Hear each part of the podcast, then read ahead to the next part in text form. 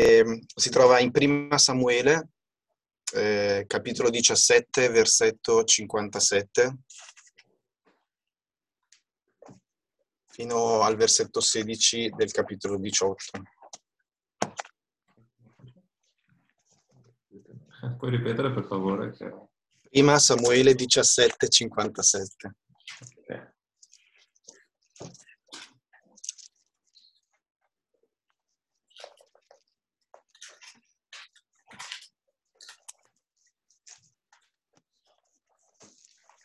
E leggiamo fino al uh, versetto 16 del capitolo successivo. Samuele 7. 7 o 17 che non ho capito. Allora, eh, 17 capitolo di prima Samuele. Ok. Ok. Eh, partiamo dal versetto 57. Ok. Poi andiamo avanti nel capitolo successivo fino al 16. Chiaro. Grazie. Quando Davide tornò dopo aver ucciso il Filisteo, Abner lo prese e lo condusse da Saul. Egli aveva ancora in mano la testa del Filisteo. Saul gli chiese, ragazzo, di chi sei figlio? Davide rispose, sono figlio del tuo servo Isai di Betlemme. Appena Davide ebbe finito di parlare con Saul, Jonathan si sentì nell'animo legato a Davide e Jonathan l'amò come l'anima sua. Da quel giorno Saul lo tenne presso di sé e non permise più che egli ritornasse a casa di suo padre. Jonathan fece alleanza con Davide perché lo amava come l'anima propria. Perciò Jonathan si tolse di dosso il mantello e lo diede a Davide, e così fece delle sue vesti fino alla sua spada, al suo arco e alla sua cintura. Davide andava e riusciva bene dovunque Saul lo mandava. Saul lo mise a capo della gente di guerra ed egli era gradito a tutto il popolo, anche ai, servit- ai servitori di Saul. All'arrivo dell'esercito, quando Davide ritornava dopo aver ucciso il Filisteo, le donne uscirono da tutte le città di Israele incontro al re Saul, cantando e danzando al suono dei timpani e dei triangoli e alzando grida di gioia. Le donne, danzando, si rispondevano a vicenda e dicevano Saul ha ucciso i suoi mille e Davide i suoi diecimila. Saul ne fu molto irritato da quelle parole, quelle parole gli dispiacquero e disse, ne danno diecimila a Davide e a me non ne danno che mille. Non gli manca altro che il regno. E Saul da quel giorno in poi guardò Davide di malocchio. Il giorno dopo un cattivo spirito, permesso da Dio, si impossessò di Saul che era come fuori di sé in mezzo alla casa. Mentre Davide suonava l'arpa, come faceva tutti i giorni, Saul aveva in mano la sua lancia e gli stagliò, la stagliò dicendo Inchioderò Davide al muro, ma Davide schivò il colpo per due volte. Saul aveva paura di Davide, perché il Signore era con lui e si era ritirato da Saul. Perciò Saul lo allontanò da sé e lo fece capitano di mille uomini ed egli andava e veniva con la testa del popolo. Davide riusciva bene in tutte le sue imprese e il Signore era con lui. Quando Saul vide che egli riusciva molto bene, cominciò ad avere paura di lui ma tutto Israele e Giuda amavano Davide perché andava e veniva alla loro testa. Gra- grazie.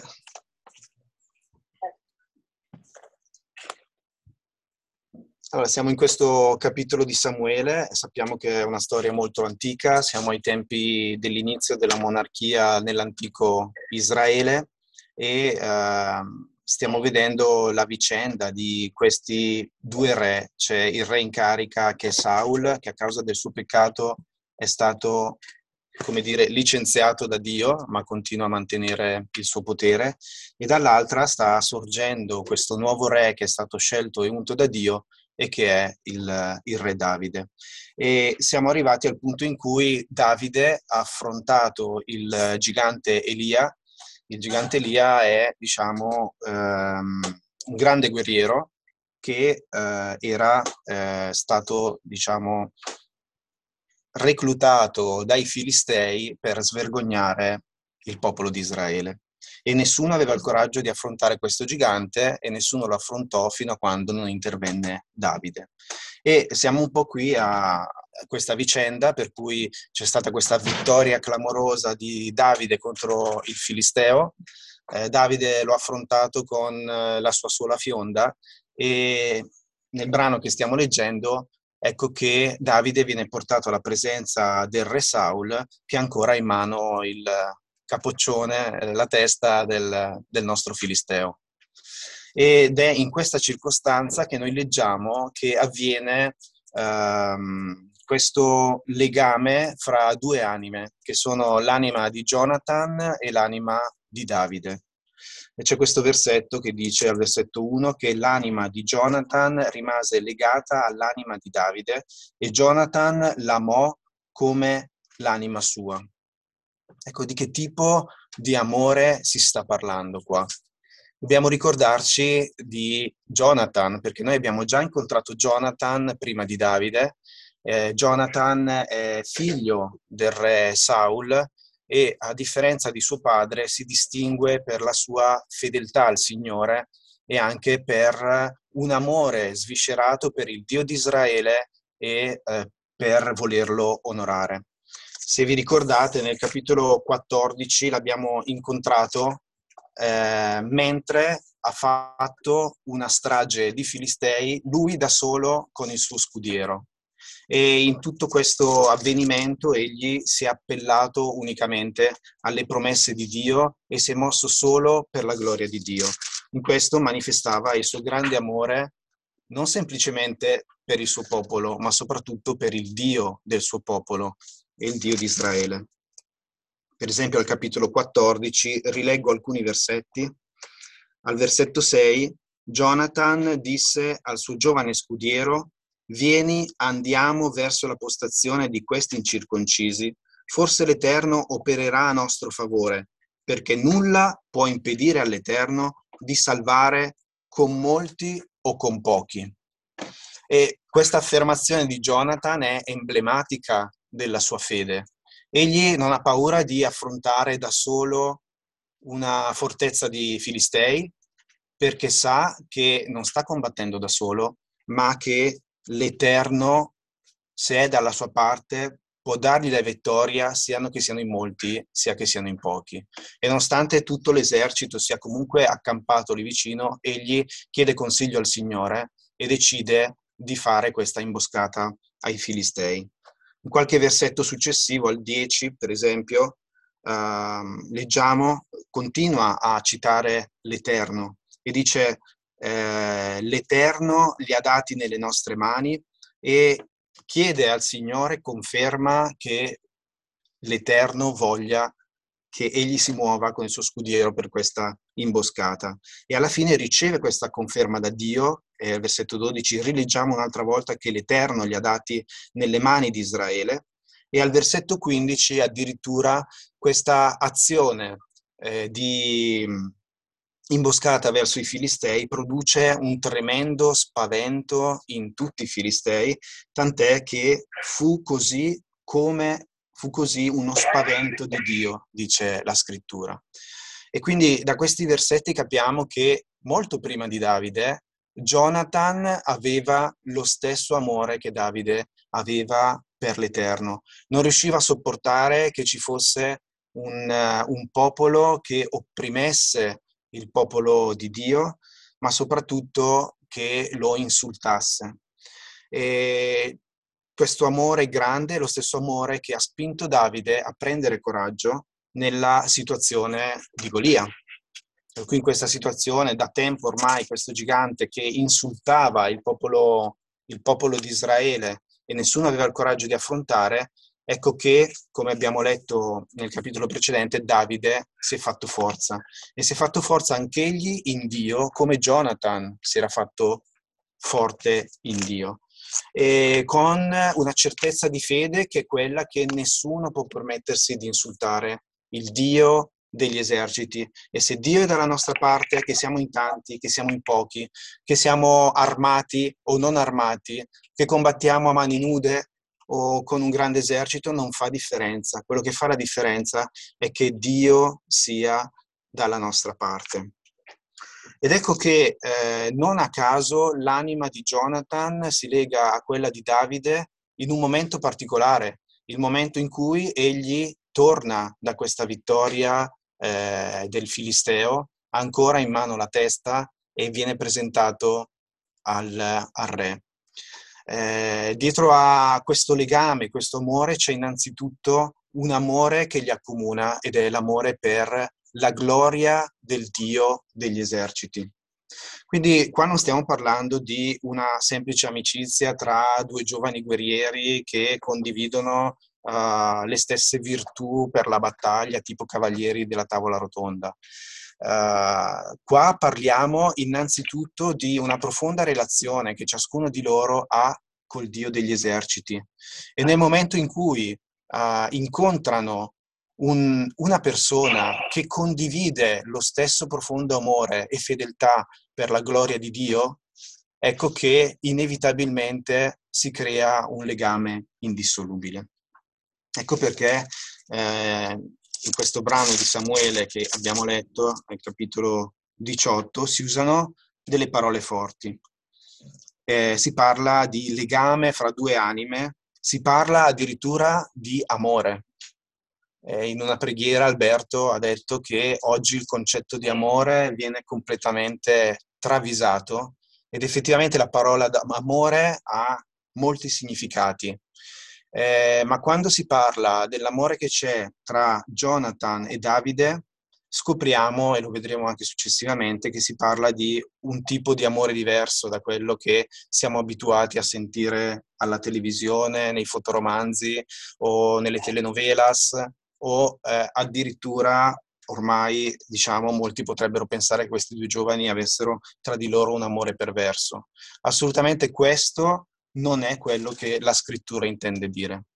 Anzi, il mondo non può capire l'amore che c'è tra di loro perché non può capire che cosa significa amare Dio in modo profondo. E riuscire a trovare una persona così integra che ami il Signore a tal punto da muoversi per fede e sconfiggere il gigante filisteo è una cosa abbastanza rara. e questo è il motivo per cui quando Jonathan ha incontrato, eh, ha visto la prova eh, di quello che c'era nel cuore di Davide, si è legato a lui per sempre. E questo legame è basato principalmente su questa relazione verticale che ciascuno di loro aveva con Dio. E sono sicuro che Jonathan, visto il rapporto che aveva con Dio, conoscesse anche bene le scritture e le profezie delle scritture, forse molto più di suo padre. Uh, tant'è che qua eh, succede una cosa particolare. Dopo che Davide eh, ha finito diciamo, il suo colloquio con Saul, Jonathan fa un gesto uh, veramente da, che ha un grande valore simbolico. Al versetto 4 leggiamo che Jonathan si tolse il mantello che indossava, lo diede a Davide e vi aggiunse le sue vesti, la sua spada, il suo arco e la sua cintura. Non dobbiamo dimenticare che Jonathan era l'erede al trono, perché lui era il figlio del re Saul. Quindi dal punto di vista della carne, della discendenza, della dinastia, lui sarebbe dovuto diventare il futuro re. E Jonathan, facendo questo, si sta spogliando di tutti i suoi abiti regali, di tutti i suoi abiti da guerriero e li sta letteralmente donando a Davide. Quindi egli si sta spogliando di tutto il suo valore, della sua ricchezza, ma anche della sua eredità e la sta consegnando nelle mani di Davide. Questo ci fa capire che Jonathan in Davide riconosce molto di più che, ehm, e sarebbe già tanto, un uomo valoroso che ha cuore veramente l'Eterno ed è una perla rara da trovare all'interno dell'intero popolo di Israele, ma riconosce in lui anche qualcuno che realizzerà delle profezie che sono state fatte dai padri in Israele. E tra queste ce n'è una che è la profezia fatta da Giacobbe stesso. Giacobbe è il capostipite del popolo di Israele. Infatti il secondo nome di Giacobbe è Israele. È da Giacobbe che sono nate le dodici tribù di Israele. Prima di morire, Giacobbe ha fatto delle profezie, cioè ha dato delle benedizioni ai suoi figli che erano anche delle rivelazioni di quello che sarebbe accaduto nel futuro. Se noi prendiamo per esempio il capitolo 49 del libro della Genesi, leggeremo solo due cose che Giacobbe ha detto in punto di morte rispetto a due tribù, la tribù di Giuda e la tribù di Beniamino. Ora, se una persona eh, all'epoca di Davide era ferrata nelle scritture, non poteva certo non ricordarsi di questa profezia, che non solo era scritta su uno dei primi libri delle scritture, ma soprattutto era stata eh, pronunciata da uno dei più grandi profeti e padri del popolo di Israele, cioè il, Giacobbe stesso, il capostipite della nazione. Uh, quindi se andiamo in Genesi 49,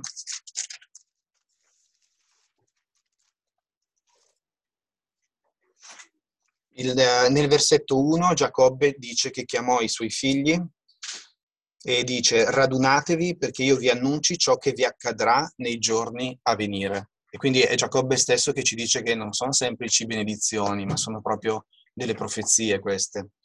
E a proposito di Giuda, al versetto 9 ci dice che Giuda è un giovane leone. Tu risali dalla preda, figlio mio.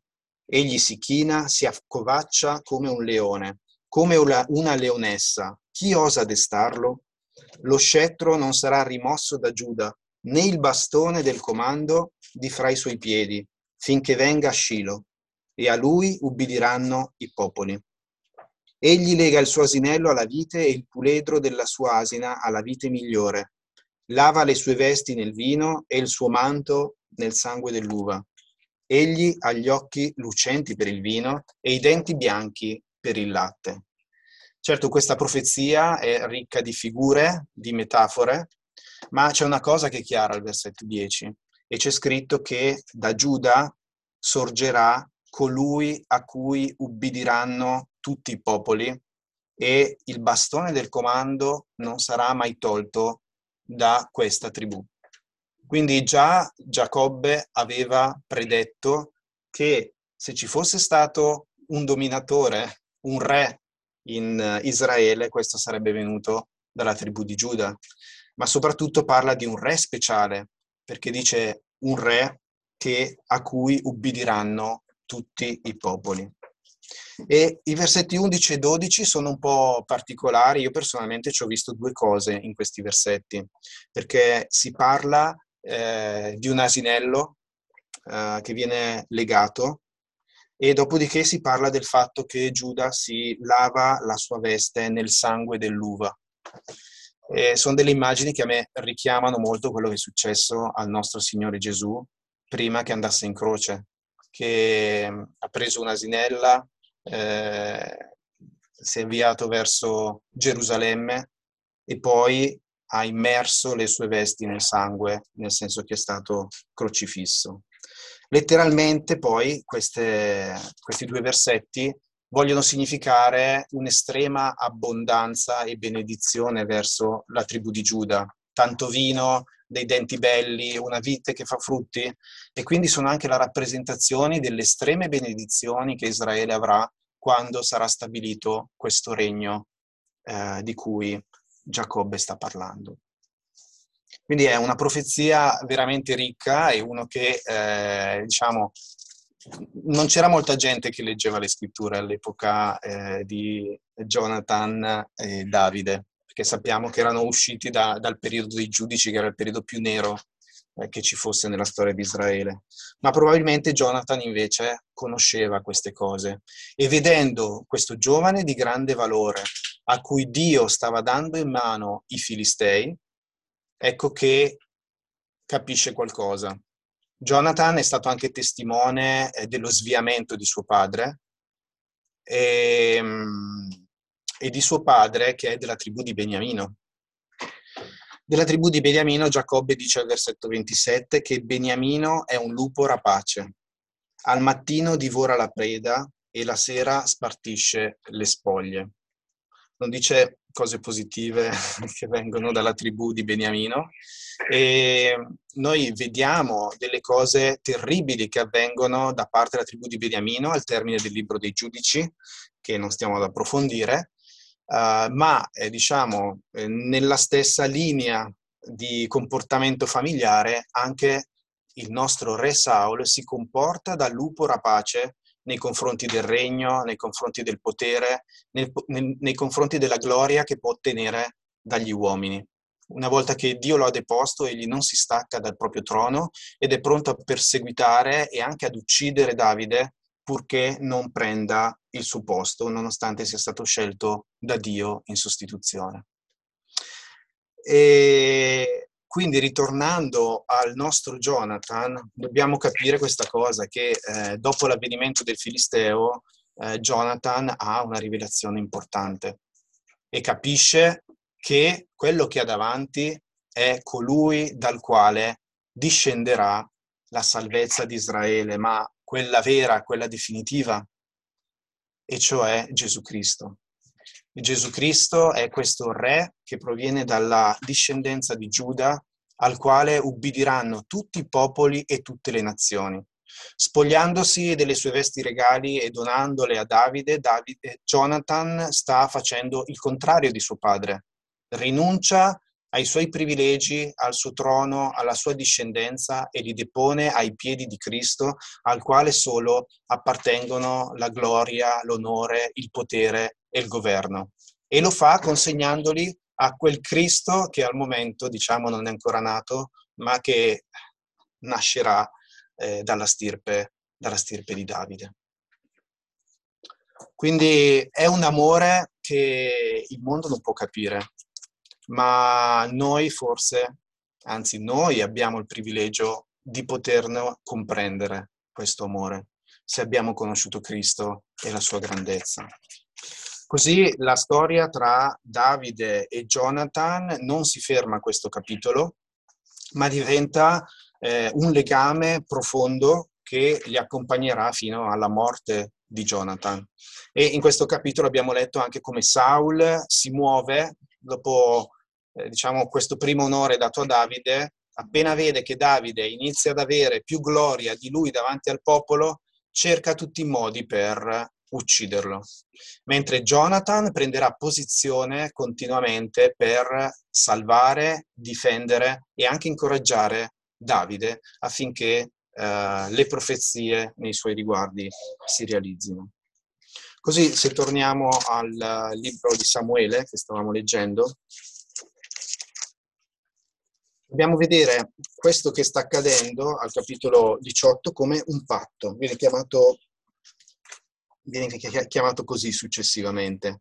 Cioè Jonathan già così sta facendo un patto con Davide e il patto che sta facendo è che gli sta deponendo nelle mani il regno e sta rinunciando a tutti i suoi privilegi perché veramente la salvezza di Israele si realizzi in Davide.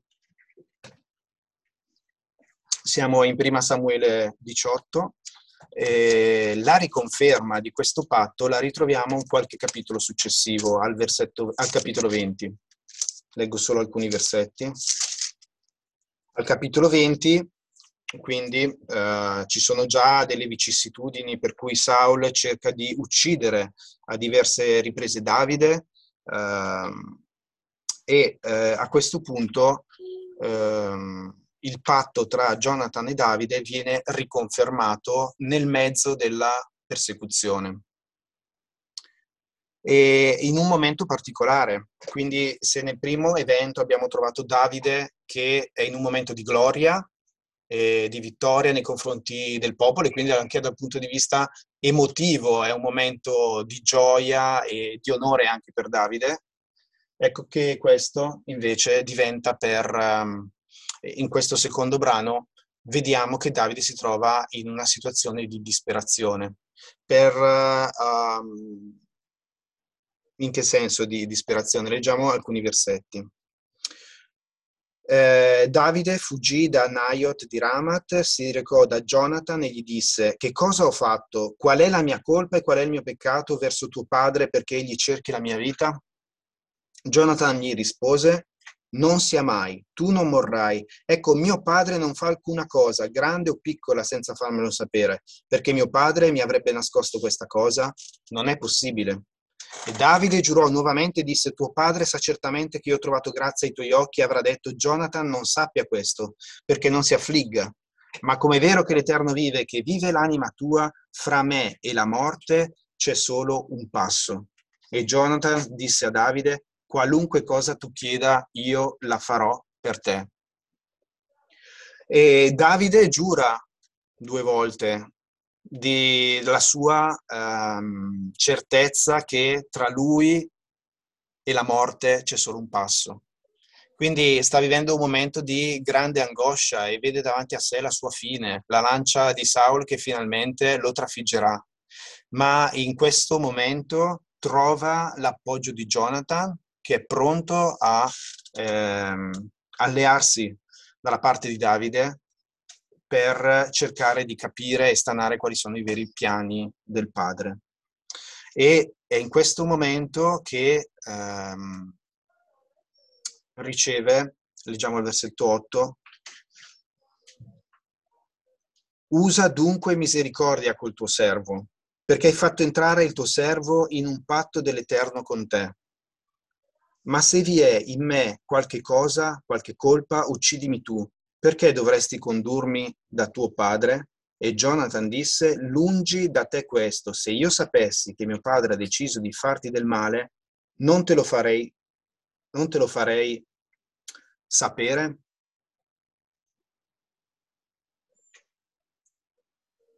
E per dimostrare la sua convinzione e la sua fedeltà al patto che già aveva fatto all'inizio con Davide, Jonathan altro, chiede a Davide di fare un ulteriore giuramento. Io sono convinto che tu sei colui che il Signore ha scelto, io sarò dalla tua parte per difenderti e quindi ti chiedo di giurarmi una cosa. Sono così convinto di questo che ti chiedo di non cessare, versetto 15, di usare bontà verso la mia casa, neppure quando l'Eterno avrà sterminato dalla faccia della terra tutti quanti i nemici di Davide. Jonathan, davanti alla disperazione di Davide, la, della paura di Davide, continua a mantenere grande la sua fede e la sua certezza nella promessa di Dio. Dice, io sono convinto che tu alla fine vincerai, sterminerai tutti i tuoi nemici, ma dice, ti prego, giura che per quanto riguarda me e i miei figli mi porterai bontà. Perché lui ha consapevolezza che appartiene a quella tribù e quindi meriterebbe anche lui probabilmente di essere sterminato con tutta la casa. Ed è per questo che nella sua fede fa giurare anticipatamente Davide, perché porti bontà verso la sua discendenza. Ed ecco così al versetto 16 leggiamo che Jonathan fece un patto con la casa di Davide dicendo l'Eterno chieda conto del sangue ai nemici di Davide. Nel versetto 17, per l'amore che gli portava, Jonathan fece di nuovo giurare Davide perché egli lo amava come la sua anima anche davanti um, agli eventi che vanno da una parte completamente opposta, Jonathan continua a credere che Dio stabilirà la tribù di Giuda per la salvezza di Israele e che Dio farà giustizia contro tutti i nemici di Giuda. Quel leone che Giacobbe aveva visto accovacciato e trionfante nella, in, mezzo, in mezzo alla savana.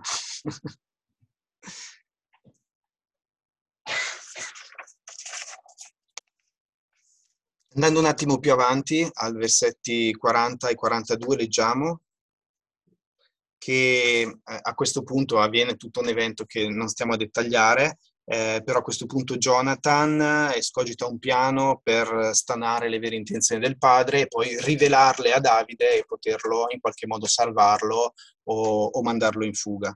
E appena hanno scoperto che effettivamente Saul sta tramando nuovamente di uccidere Davide, ecco che eh, Davide e Jonathan devono separarsi.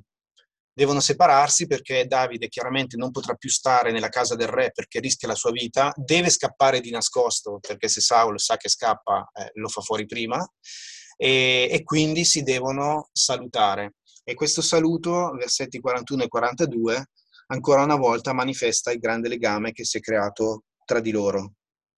Appena il ragazzo se ne fu andato, Davide si alzò dal lato meridionale, si gettò con la faccia a terra, si prostrò tre volte, poi i due si baciarono l'un l'altro e piansero insieme, ma Davide pianse di più. Poi Jonathan disse a Davide, va in pace, Ora che noi due abbiamo giurato nel nome dell'Eterno, l'Eterno sia testimone fra me e te, fra la mia discendenza e la tua discendenza per sempre. Quindi Davide si levò e se ne andò e Jonathan tornò in città. Beh, giustamente Davide piange di più, non so perché piangesse di più, ma sicuramente eh, Davide gli aspettava un tempo di angoscia e di persecuzione. Lontano dalle glorie, eh, gli aspettava un periodo in cui avrebbe dovuto continuamente staccare, scappare ed essere in pericolo di morte. E in questa situazione non avrebbe avuto più neanche la consolazione uh, di, di un amico, di un fratello, perché dovevano separarsi e il fratello abita nella casa del suo nemico. E, e, quindi questo momento di distacco è un distacco tragico. Eh, chiaramente Davide piange di più, ma Jonathan ritorna a confermare il giuramento che si sono fatti. Tu sarai re e tu farai misericordia alla mia casa. E Jonathan non smette neanche un secondo di credere questo e di utilizzare tutte le sue risorse per consolare il fratello che si trova nella persecuzione e riportandolo alle promesse di Dio e della sua salvezza. Un pochino più avanti, al capitolo 23, i nostri Jonathan e Davide si incontrano forse per l'ultima volta e in una situazione che ancora una volta manifesta l'amore che Jonathan ha per Davide, ma soprattutto l'amore che Jonathan ha per Dio. Egli non ha paura di eh, incontrare di nascosto Davide e sente la necessità di farlo perché sa che Davide si trova nell'angoscia. E lui è pronto a rischiare la vita pur di andare a consolare un fratello affinché questo fratello non si scoraggi in un momento di grande persecuzione. E al versetto 16 leggiamo che Jonathan, figlio di Saul, si levò e si recò da Davide nella foresta e lo aiutò a trovare forza in Dio. Non andava lì per salvarlo, non andava per uh, utilizzare la sua spada per uccidere i suoi nemici, ma ha rischiato la sua vita perché c'era bisogno che lui andasse ad aiutarlo a trovare forza in Dio e questo è meraviglioso. Jonathan si rende conto che ci sono delle battaglie più importanti di quelle fisiche e sono quelle battaglie spirituali ed è pronto a rischiare la sua vita pur di fare forza a un fratello che si trova scoraggiato in questo momento. Un fratello a cui è legato dall'amore che hanno per Cristo.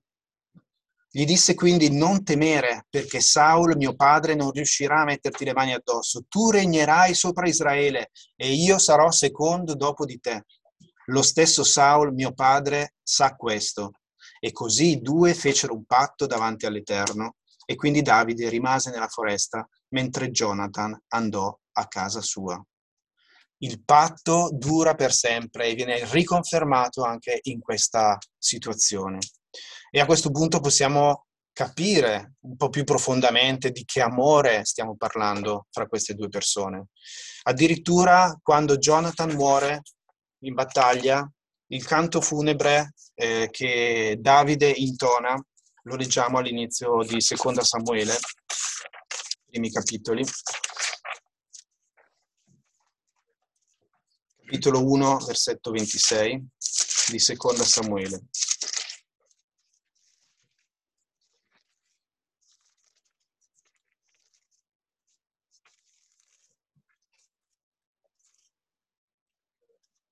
Jonathan è morto, è morto insieme a suo padre in battaglia. E, Gio- e Davide dice, io sono in angoscia per te, fratello mio Jonathan. Tu mi eri molto caro e il tuo amore per me era meraviglioso più dell'amore delle donne. Ora capiamo cosa significa questa frase. Non significa che egli amava di più l'amore degli uomini rispetto all'amore delle donne, ma significa piuttosto che l'amore che li legava era l'amore per Dio e questo amore per Dio è un amore che è più grande dell'amore più grande che possiamo trovare nel mondo, che è l'amore coniugale. Cioè c'è un amore che è più grande, che va oltre all'amore tra questa istituzione magnifica che Dio ha creato eh, ai tempi della creazione, tra l'uomo e la donna. ed è l'amore per Dio e questo amore per Dio che può agire tra persone che lo mettono al primo posto. È un amore che è preferibile ed è più grande e meraviglioso dell'amore per le donne, che è già qualcosa di meraviglioso. Questo è qualcosa di ancora più grande, qualcosa che è a un livello superiore. Ed è questo il motivo per cui è quell'amore che il mondo non può capire. Cantiamo in certinni. Ed è questo il tipo d'amore che anima anche la Chiesa del Nuovo Testamento.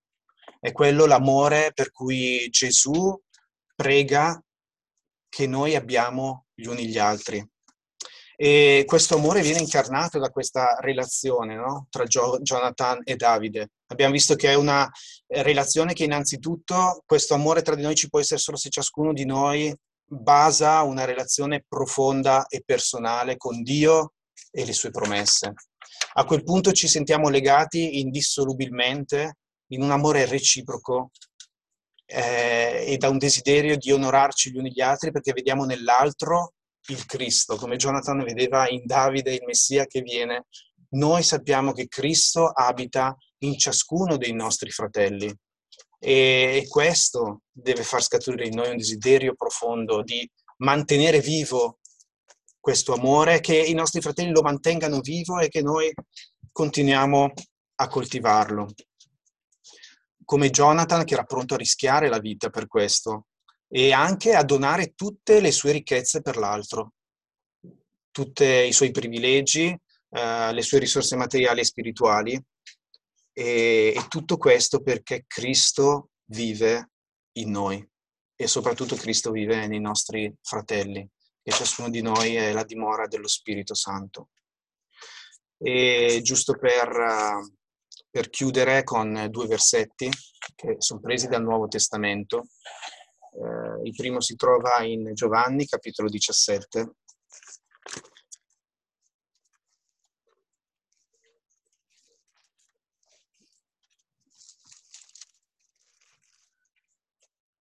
versetti 20 e 23. Ed è la preghiera che Gesù fa per noi. Ora io non prego solo per questi, ma anche per quelli che crederanno in me, per mezzo della loro parola, affinché siano tutti uno, come tu, o oh Padre, sei in me e io in te, siano anch'essi uno in noi, affinché il mondo creda che tu mi hai mandato. E io ho dato loro la gloria che tu hai dato a me, affinché siano uno come noi siamo uno. Io sono in loro, tu in me, affinché siano perfetti nell'unità e affinché il mondo conosca che tu mi hai mandato e li hai amati come hai amato me. E poi Atti 2, versetti 44 e 47, vediamo la prima chiesa di Gerusalemme che mette in pratica molte delle attitudini che abbiamo visto in Jonathan, lo spogliarsi dei propri beni, e ricercare l'amore per gli altri e la comunione fraterna. Leggiamo solo pochi versetti. Atti, capitolo 2, versetti 44 a 47. Tutti coloro che credevano stavano insieme e avevano ogni cosa in comune.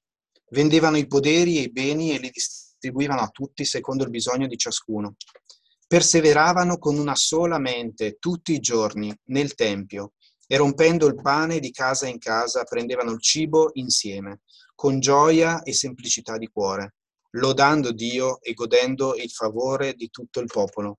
E il Signore giungeva, aggiungeva alla Chiesa ogni giorno coloro che erano salvati. Così che Dio veramente ci aiuti a rimuovere tutti gli ostacoli che cercano di impedire che questa comunione profonda si realizzi pienamente. Ricordiamoci dell'esempio di Jonathan e Davide, perché veramente possiamo praticare questo amore meraviglioso che è al di sopra di ogni altro amore.